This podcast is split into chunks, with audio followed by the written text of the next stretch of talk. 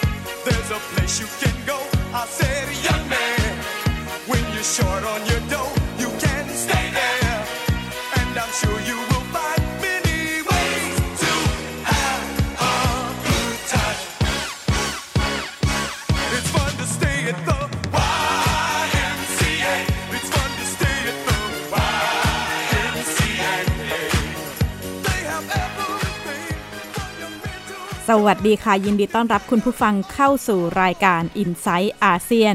ดิฉันชลันทรโยธาสมุทรทำหน้าที่ดำเนินรายการ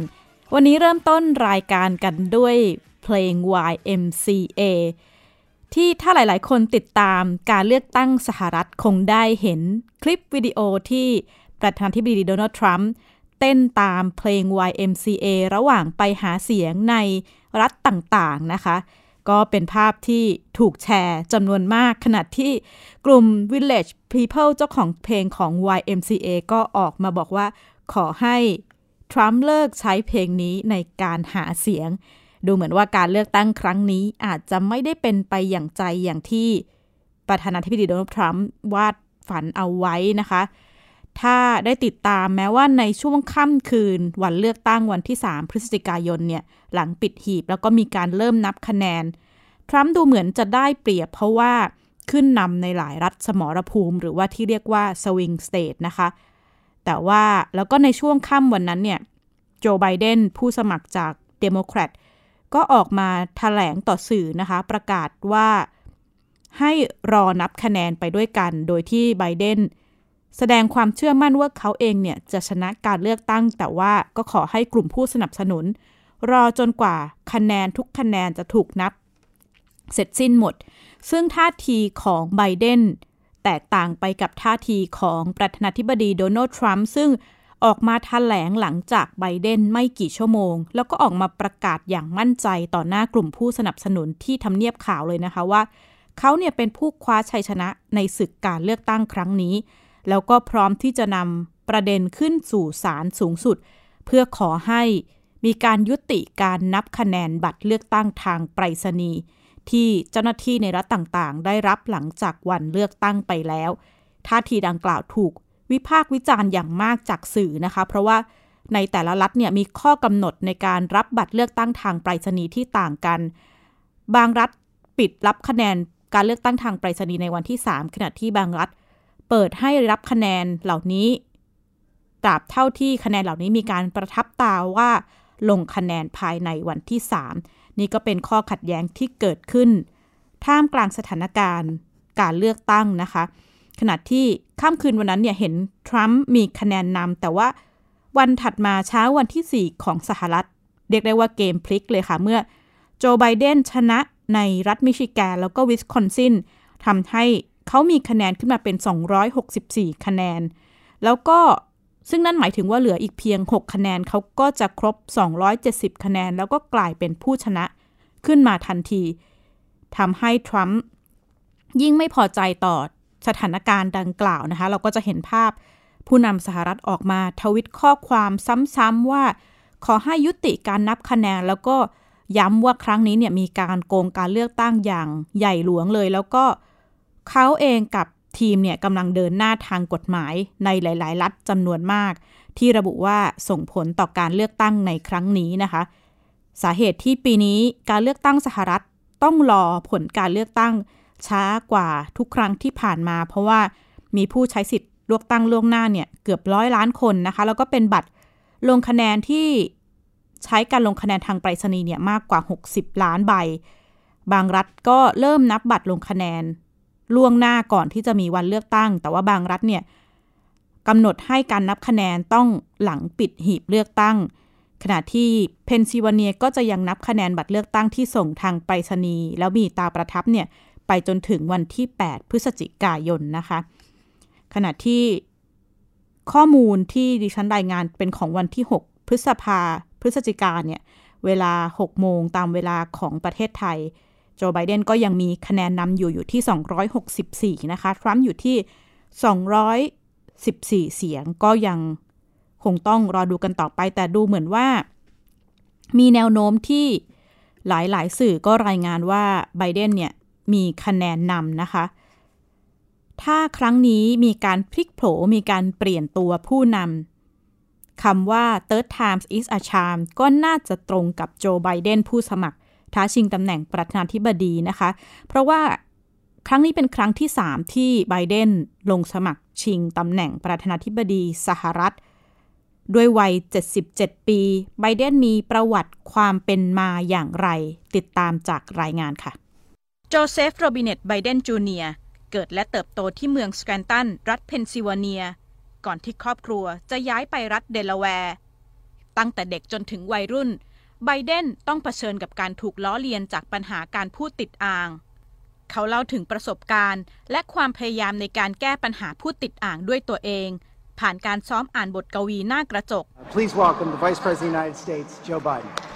ในงานครบรอบ 25 ปี Lab School of Washington ที่จัดขึ้นเพื่อเชิดชูความสำเร็จของผู้ที่ประสบปัญหาความบกพร่องทางการเรียนรู้ ไบเดนขึ้นกล่าวปาฐกถา Although my terrible stuttering all the way through high school, where I could, could, could, couldn't talk, where when you were a sophomore to ask the girl to the sophomore hop or the junior prom, you were embarrassed, you were mortified. People looked at you like, obviously, this kid can't be very smart. People, even to this day, if you notice, one of the few impediments is still appropriate to laugh at is stuttering. Well, all these kids, they know what they have inside them. Every one of them has a capacity. Every one of them has a yearning that's bursting to succeed. ไบเดนย้ำถึงคำสอนของครอบครัว ในการก้าวข้ามข้อจำกัด ว่าความแตกต่างไม่ใช่อุปสรรคต่อความสำเร็จ เขาจบการศึกษาที่มหาวิทยาลัยเดลาแวร์ และโรงเรียนกฎหมายซีราคิวส์ในวัย 30 เขาดำรงตำแหน่งวุฒิสมาชิกที่อายุน้อยที่สุดของรัฐเดลาแวร์ในปี 1972 เพียงหนึ่งเดือนหลังจากได้รับเลือกเป็นวุฒิสมาชิก โจไบเดนต้องสูญเสียภรรยาและลูกสาวคนเล็กจากอุบัติเหตุทางรถยนต์ ท้ายที่สุด เขาสาบานตนเข้ารับตำแหน่งในโรงพยาบาล ขณะที่ดูแลลูกชายสี่ปีให้หลังเขาพบกับจิลไบเดนภรรยาคนปัจจุบัน ไบเดนดำรงตำแหน่งวุฒิสมาชิกรัฐเดลาแวร์ยาวนานถึง 36 ปี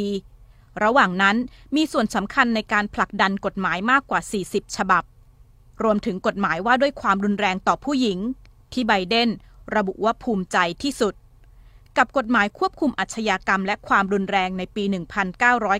1994 ที่ก่อให้เกิดการถกเถียง ว่านำไปสู่การใช้ความรุนแรงต่อคนผิวสีและคนกลุ่มน้อย Hello, hello, hello. นี่เป็นครั้งที่ 3 ที่ไบเดนลงสมัครชิงตำแหน่งประธานาธิบดีสหรัฐ ครั้งแรกในปี 1987 แต่เขาประกาศถอนตัวจากประเด็นอื้อฉาว กรณีลอกสุนทรพจน์นักการเมืองอังกฤษ I accept your nomination to run and serve with Barack Obama, the next President of the United States of America. ปี 2008 ไบเดนถอนตัวเพื่อลงสมัครชิงตำแหน่งรองประธานาธิบดี คู่กับบารักโอบามา และดำรงตำแหน่งรองประธานาธิบดีสองสมัย มีบทบาทสำคัญในฐานะที่ปรึกษา โดยเฉพาะการต่างประเทศและบทบาทของสหรัฐในการบุกอิรัก That's why today I'm announcing my candidacy for President of the United States. ครั้งนี้โจไบเดนเดินหน้าด้วยนโยบายนำจิตวิญญาณของอเมริกันกลับคืนมา หรือ Battle for the Soul of the Nation เน้นความเป็นหนึ่งเดียวกันของคนอเมริกัน และการพาสหรัฐ กลับไปยืนในบทบาทของชาติมหาอำนาจ และฟื้นความสัมพันธ์กับชาติพันธมิตร They'll always be with you. You'll always hear them. Sleepy Joe Biden has handed control of his party over to socialist, communist, Marxist. สลิปปี้โจหรือโจขี้เซาเป็นฉายาที่ประธานาธิบดีโดนัลด์ทรัมป์นำมาล้อเลียนคู่ท้าชิงอย่างต่อเนื่อง ขณะที่ผลการเลือกตั้งล่าสุด มีแนวโน้มที่ความพยายามครั้งที่ 3 ของโจไบเดนในการชิงเก้าอี้ประธานาธิบดีสหรัฐ อาจจะประสบความสำเร็จ ท่าทีล่าสุดของโจไบเดนและทีมหาเสียง เป็นไปในทางเดียวกัน ต้องการเห็นการนับคะแนนบัตรเลือกตั้งทุกใบ และย้ำว่าเมื่อนับคะแนนเสร็จ สหรัฐจะได้ประธานาธิบดีคนที่ 46 ชื่อโจไบเดนชลันทรโยธาสมุทรไทย PBS รายงาน Thank you. ปฏิเสธไม่ได้นะคะว่าไม่ว่าเป็นใครขึ้นมาดำรงตำแหน่งประธานาธิบดีสหรัฐ ย่อมมีส่งผลต่อนโยบายต่างประเทศของสหรัฐ โดยเฉพาะในพื้นที่เอเชียตะวันออกเฉียงใต้หรืออาเซียนของเรานะคะ เมื่อวันพฤหัสที่ผ่านมาที่สมาคมผู้สื่อข่าวต่างประเทศก็มีการจัดวงเสวนา มองผลการเลือกตั้งสหรัฐ มองบทบาทคนเอเชียนอเมริกันต่อการเลือกตั้ง แล้วก็ท้ายที่สุด มองนโยบายต่างประเทศของสหรัฐว่า จะเปลี่ยนแปลงไปอย่างไรหากมีการเปลี่ยนตัวผู้นำดิฉันได้พูดคุยกับรองศาสตราจารย์ทิตินันพงสุทธิรัก อาจารย์ประจำคณะรัฐศาสตร์จุฬาลงกรณ์มหาวิทยาลัย แล้วก็อาจารย์เป็นผู้เชี่ยวชาญด้านการต่างประเทศนะคะ มองแนวคิดแนวโน้มนโยบายการเปลี่ยนแปลงของนโยบายสหรัฐต่อท่าทีของชาติสมาชิกในอาเซียนค่ะ มันยังไม่รู้ผลร้อยเปอร์เซ็นต์นะครับ แต่ว่าโอกาสที่ไบเดนจะชนะเนี่ยมันมีมากกว่าทรัมป์คือเอเส้นทางที่จะไปสู่ทำเนียบข่าวของไบเดนนั้น มันมีได้หลายหลายสูตรนะครับหลายสูตรหลายหลายหลายหลายทาง แต่ว่าของทรัมป์เนี่ยค่อนข้างจะแคบลงแคบลง ในในขณะเดียวกันเนี่ย เราต้องดูว่าไบเดนมาจากสมัยโอบามานะครับเพราะฉะนั้นไบเดนก็จะมีพรรคพวกโอบามาเนี่ยมาไม่น้อยรัฐมนตรีต่างประเทศรัฐมนตรีกลาโหมรัฐมนตรีความมั่นคงสามตำแหน่งนี้ต้องเราต้องจับตาดูให้ดีๆ ว่าใครจะมาเป็นรัฐมนตรีนะครับเกี่ยวกับการต่างประเทศความมั่นคงไบเดนจะต่างกับทรัมป์มาก เพราะว่าทรัมป์เนี่ยค่อนข้างจะรวมศูนย์ทำเนียบขาวเป็นหลัก เขาไม่ค่อยให้ความสำคัญมากกับกระทรวงต่างประเทศกระทรวงกลาโหมเท่าไหร่เท่าสมัยโอบามานะครับเพราะฉะนั้นผมคิดว่าที่ต้องดูเนี่ยคือไบเดนจะมีอะไรคล้ายๆโอบามา จะมากหรือจะน้อยต้องดูอีกทีหนึ่งแต่ถ้าถ้าจะให้ดีเนี่ยนะครับอาจจะผสมผสานระหว่างทรัมป์กับโอบามาเนี่ยจะได้ดีเลยนะสำหรับสำหรับทรัมป์เนี่ยนะครับที่ผ่านมาเนี่ยถึงแม้ว่าในประเทศอเมริกาเองก็มีคนที่ไม่ชอบทรัมป์ไม่เลือกทรัมป์มากเกินกึ่งหนึ่งนะครับ แต่ว่าในระบบของเขาเนี่ยทรัมป์ก็อาจจะยังสามารถชนะได้ถ้าเกิดพลิกล็อกขึ้นมา แต่ว่าในการต่างประเทศนั้นทรัมป์ในเอเชียเนี่ยนะครับโดยเฉพาะในเอเชียตะวันออกเฉียงใต้อาเซียนเนี่ยทรัมป์เป็นที่ยอมรับ แล้วก็การที่ทรัมป์เนี่ยขึ้นมายืนหยัดต่อกรกับจีนทำสงครามการค้า สงครามเทคโนโลยีต่างๆเนี่ยมันทำให้อำนาจต่อรองของกลุ่มประเทศอาเซียนน่ะมากขึ้นนะครับเพิ่มขึ้น รวมไปถึงญี่ปุ่นด้วยเกาหลีใต้ด้วย คือในภูมิภาคเอเชียนั้นเป็นห่วงเป็นกังวลต่อการพังงาดขึ้นมาของจีน การที่จีนมีนโยบาย one belt one road belt road initiative เนี่ยนะครับแล้วก็ค่อนข้างที่จะมีความฮึกเหิม โดยเฉพาะในทะเลจีนใต้เนี่ยนะครับจีนก็ไปยึด ก้อนหินมาทำเป็นเกาะเทียมมาติดอาวุธด้วยด้วยก็เป็นที่ไม่พอใจของเวียดนามของฟิลิปปินส์จะเห็นได้ว่าเวียดนามกับฟิลิปปินส์นั้นน่ะชอบทรัมป์มาก pro ทรัมป์มากถึงขนาดที่ชาวเวียดนามชาวฟิลิปปินส์นั้นออกตัวเลยนะครับว่าอยากจะได้ทรัมป์กลับมา แต่สำหรับประเทศอื่นๆในอาเซียนนั้นก็ขึ้นอยู่กับว่าถ้าไบเดนเขาเข้ามาจริงๆเนี่ยขึ้นอำนาจขึ้นมาจริงๆ เขาจะมีแนวนโยบายแบบไหน ถ้า ออกมาทำทำนองโอบามาเนี่ยแล้วเราต้องไม่ลืมนะครับว่าไบเดนมีอายุมาก มีอายุก็คือว่าอ่า77เนี่ยนะครับอ่าเขาไม่ไม่ทราบว่าเขาจะมีอ่ากำลังพลังที่จะมาอ่าเข้าร่วมประชุมสุดยอดของอาเซียนต่างๆ หรือเปล่า โอบามานั้นมันประชุมบ่อยมาก เป็นประธานาธิบดีที่มันประชุมบ่อยที่สุดเลย แต่ทรัมป์เนี่ยก็ไม่ค่อยมา แต่ไม่ใช่ว่าไม่มีแรงจะมานะแต่ว่าอ่าเขาอ่ามีเรื่องอื่น เขาไปสนใจเรื่องอื่นนั้นก็ต้องดูว่าไบเดนเนี่ย จะจะเป็นอย่างโอบามามาร่วมประชุมไหมอะไรไหมแต่ในขณะเดียวกันเราต้องดูว่าไบเดนเนี่ยจะเป็นอย่างโอบามาไหมในการว่าพูดสวยพูดสวยดูดี แต่ว่าเมื่อจีนเขาท้าทายจีนเนี่ยเเรียกว่าผลักหรือว่าดันกลับสวนกับสหรัฐสมัยโอบามาเนี่ยโอบามาไม่ได้ทำอะไรตอบโต้นะแต่ทรัมป์นี่ตอบโต้เพราะนั้นก็ต้องดูว่าไบเดนเนี่ยจะมาทำนองโอบามาหรือเปล่า พูดดีดูดี แต่ว่าเมื่อถึงพลิกถึงขิงแล้วก็ไม่ได้เอ่อต่อกรกับจีนอย่างเต็มเม็ดเต็มหน่วย ทรัมป์นั้นพูดจาไม่น่าฟังนะครับ แต่ว่าแนวนโยบายทรัมป์นั่นนะต่อกรปักหลักเป็นคู่อริกับจีนทำให้ประเทศในภูมิภาคนี้มีอำนาจต่อรองกับจีนเพิ่มขึ้น มีข้อมูลที่น่าสนใจนะคะว่า ในท่ามกลางกลุ่มคนที่ไปลงเสียงเลือกตั้งเนี่ยของชาวอเมริกันทั้งหมดมีเพียง1%ที่ระบุว่าออกมา ลงคะแนนเพราะว่าสนใจในนโยบายต่างประเทศของสหรัฐ แต่ว่าภายใน 1%นั้นเนี่ย ส่วนใหญ่เป็นกลุ่มผู้ที่ลงคะแนนให้กับโดนัลด์ทรัมป์นะคะ ก็ปฏิเสธไม่ได้ว่าหลาย ๆ คนค่อนข้างสนับสนุน นโยบายของโดนัลด์ทรัมป์ในการต่อกรกับประเทศมหาอำนาจอย่างจีน ด้านนโยบายหลาย ๆ อย่างที่เดินหน้า ระหว่างการบริหารงานของโดนัลด์ทรัมป์ไม่ว่าจะเป็นยุทธศาสตร์อินโดแปซิฟิกที่ถูกมองว่ามีการตั้งขึ้นเพื่อคานอำนาจกับจีนในภูมิภาค เอเชีย แล้วก็ในพื้นที่อินโดแปซิฟิกที่รวมถึงอินเดียด้วยนะคะ หากมีการเปลี่ยนตัวผู้นำสหรัฐ นโยบายต่างๆ เหล่านี้จะถูกตัดทิ้งลงไปเลยหรือไม่ จะมีผลกระทบยังไงต่อสหรัฐ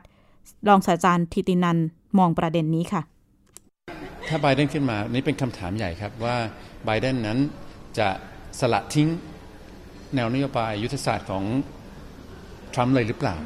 ถ้าสละทิ้งหมดเลยเนี่ยมันก็จะเป็นสัญญาณทำให้หมู่ประเทศในอาเซียนในภูมิภาคนี้รู้สึกว่าสหรัฐอเมริกาเนี่ยเอาแน่เอานอนไม่ได้ เปลี่ยนประธานาธิบดีทีนึงก็เปลี่ยนรูปโฉมของการต่างประเทศความมั่นคงหมดเลยนะครับแต่ถ้าเกิดไบเดนเขาจะสานต่อ Free and Open Indo-Pacific เรื่องอินโดแปซิฟิกเนี่ยนะครับมันก็จะทำให้เขาเนี่ยต้องรับมรดกจากทรัมป์มานะเราต้องอันนี้ผมคิดว่าเป็นเป็นปัจจัยที่จะจะบ่งบอกว่าไบเดนเนี่ยจะมาแนวไหน ถ้าเขาเป็นลักษณะที่รอมชอมคือว่ายึดผลประโยชน์ยึดยุทธศาสตร์เป็นหลักเนี่ยเขาก็เขาก็จะจะนำบางส่วนของทรัมป์มา แล้วก็มาประกอบกับผสมกับของเขาเอง ซึ่งมาจากสมัยโอบามาบ้าง ก็จะเป็นเป็นอะไรที่เราเราอาจจะเห็นการรอมชอมระหว่างโอบามากับทรัมป์ที่ต่างกันนะอีกหนึ่งประเด็นที่น่าสนใจคือ แนวโน้มการเปลี่ยนแปลง ในเรื่องนโยบายแล้วก็ความสัมพันธ์ระหว่างไทยสหรัฐนะคะ เนื่องจากถ้าเกิดมีการเปลี่ยนตัวผู้นำไปเป็นไบเดนมีแนวโน้มสูงที่ไบเดนเองจะเลือกเดินนโยบายคล้ายๆ กับอดีตประธานาธิบดีบารักโอบามา ด้านรองศาสตราจารย์ทิตินันเนี่ยระบุว่าหากเป็นเช่นนั้นจริงๆ ต้องดูการแต่งตั้งตำแหน่งสำคัญสำคัญ ไม่ว่าจะเป็นรัฐมนตรีกลาโหม หรือว่ารัฐมนตรีต่างประเทศของสหรัฐ ว่าจะเป็นทีมเดิมของบารักโอบามาหรือเปล่า และถ้าเป็นอย่างนั้นเนี่ยแนวโน้มความสัมพันธ์ไทยสหรัฐ อาจจะเป็นไปได้ที่สหรัฐกลับมาใช้แนวทางแข็งกร้าว โดยเฉพาะในประเด็นเรื่องของ สิทธิเสรีภาพแล้วก็ประชาธิปไตยรวมถึงประเด็นปัญหาสิทธิมนุษยชน อย่างสมัยที่ประธานาธิบดีบารักโอบามา เคยเดินหน้าแล้วก็มีทำให้ความสัมพันธ์ระหว่างไทยสหรัฐเนี่ยตึงเครียดอยู่ในช่วงเวลาใหญ่ ดิฉันได้พูดคุยกับรองศาสตราจารย์ธีตินันว่า ถ้าเกิดมีการเปลี่ยนตัวผู้นำท่ามกลางสถานการณ์การเมืองไทยที่กลุ่มผู้ประท้วงยังคงเดินหน้าเรียกร้องต่างๆ จะส่งผลกระทบ อย่างไรต่อความสัมพันธ์ไทยสหรัฐค่ะ สมัยโอบามานั้นมีความชัดเจนมากที่โอบามาให้น้ำหนัก ไปกับค่านิยมทางประชาธิปไตยสิทธิสิทธิมนุษยชนเสรีภาพต่างๆ ถึงขนาดคว่ำบาตรในในบางประการสำหรับการรัฐประหารของไทยสมัยนั้นนะครับ แต่พอเปลี่ยนเป็นทรัมป์แล้วเนี่ยจะเห็นได้ว่ามันมันต่างเป็นแบบเรียกว่าพลิกนะพลิกเลยนะครับจากจากหน้ามือหลังมือก็คือว่าทรัมป์ให้ความสัมพันธ์ความสำคัญไปกับ ผลประโยชน์ทางธุรกิจทางการค้า ไม่ได้เน้นหนักไปทางสิทธิมนุษยชน การเลือกตั้งประชาธิปไตยต่างๆ ซึ่งว่าไปแล้วมันก็ทำให้ความขัดแย้งในไทยเนี่ยก็ยังมีมาตลอดต่อเนื่องนะครับ แต่ว่ามันก็ไม่มีเรื่องอื้อฉาวกับสหรัฐเหมือนสมัยโอบามา สมัยโอบามาตอนรัฐประหารใหม่ๆ ในปี 2557 ความสัมพันธ์ไทยสหรัฐเนี่ยตกต่ำมาก เรียกว่าตกต่ำที่สุดเลยก็ว่าได้นะครับ เรียกว่าเรียกว่าเงียบเลยนะฮะแต่ว่าสมัย ทรัมป์นั้นอย่าลืมนะครับว่าประธานาธิบดีทรัมป์เนี่ยได้ได้เชิญ แล้วก็ต้อนรับพลเอกประยุทธ์สมัยนั้นเป็นหัวหน้าคอสชคณะรัฐประหาร ที่ทำเนียบขาวนะฮะไปเยือนทำเนียบขาวนั่นเป็นเรื่องที่ไม่ธรรมดาทรัมป์ไม่ค่อยสนใจมากเกี่ยวกับเรื่องอสิทธิมนุษยชนเสรีภาพต่างๆ ประชาธิปไตยต่างๆ แต่โอบามาให้น้ำหนักมากก็ต้องดูว่าไบเดนเนี่ย จะเป็นไปอย่างคล้ายๆโอบามาให้น้ำหนักไปทางนี้ ทางสิทธิมนุษยชนประชาธิปไตย การเลือกตั้ง หรือว่าจะเน้นหนักไปทางผลประโยชน์ทางธุรกิจ ทางเศรษฐกิจของสหรัฐอเมริกา ถ้าเขาผสมผสานนะครับ ผมคิดว่าน่าจะเป็นเป็นผลลัพธ์ที่ดีที่สุดสำหรับไทยแล้วก็แล้วก็อาเซียนก็คือว่าให้ความสำคัญกับค่านิยมทางประชาธิปไตยไปด้วย แล้วก็มีอำนาจมีการ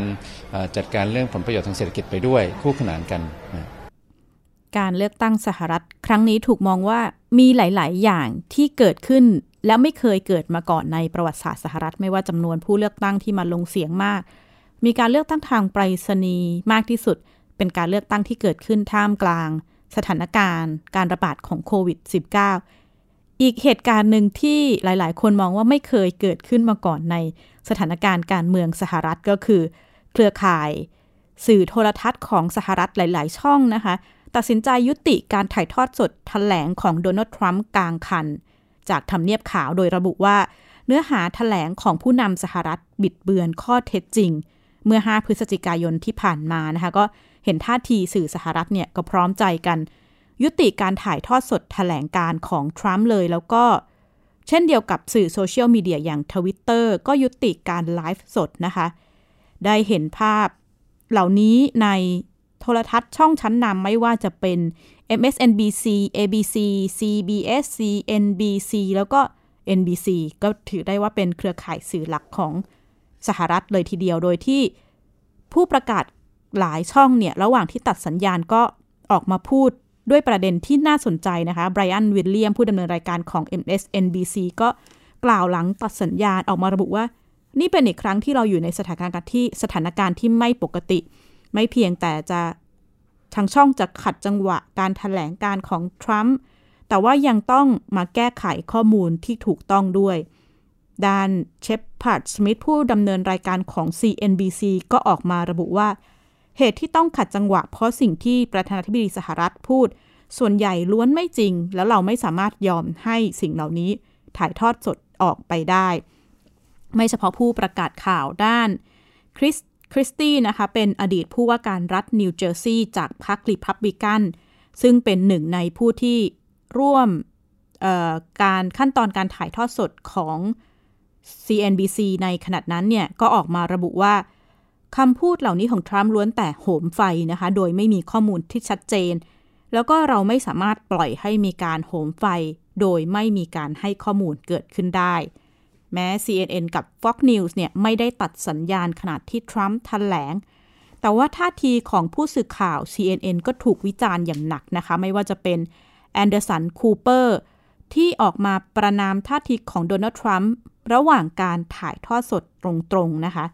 ด้านเจคแทปเปอร์ผู้ดำเนินรายการของ CNN ก็ออกมากล่าวหลังแถลงการณ์ของทรัมป์ว่านี่เป็นค่ำคืนที่น่าเศร้าของอเมริกา ที่มีแต่เพียงคำโกหกซ้ำแล้วซ้ำเล่าว่าถูกขโมยการเลือกตั้ง นี่ก็เป็นท่าทีของช่องทีวีหลักๆ ของสหรัฐที่ตัดสินใจเดินหน้านโยบายเหล่านี้ ซึ่งการเดินหน้านโยบายเหล่านี้มีการพูดคุยกันก่อนหน้า วันแถลงผลการเลือกตั้งแล้วนะคะว่า ถ้าเกิดทรัมป์ออกมาประกาศชัยชนะหรือออกมาแถลงข้อมูลที่อาจจะมีความผิดพลาดทางข้อมูล สถานีโทรทัศน์ใหญ่ ๆ เหล่านี้จะดำเนินการอย่างไร ก็เป็นท่าทีที่น่าสนใจแล้วก็ไม่ได้เกิดเฉพาะกับสื่อโทรทัศน์ แต่รวมไปถึงสื่อโซเชียลมีเดียต่างๆ และนี่ก็เป็นทั้งหมดของ i n s i ซต์อาเซียนวันนี้และสถานการณ์การเลือกตั้งสหรัฐนะคะ ดิฉันชลันทรโยธาสมุทรขอลาคุณผู้ฟังไปก่อน และพบกันใหม่สัปดาห์หน้า สวัสดีค่ะ ติดตามรายการได้ที่ www.thaipbspodcast.com แอปพลิเคชัน Thai PBS Podcast หรือฟังผ่านแอปพลิเคชัน Podcast ของ iOS Google Podcast Android Podbean SoundCloud และ Spotify ติดตามความเคลื่อนไหวของรายการและแสดงความคิดเห็น โดยกดถูกใจที่ facebook.com/thaipbspodcast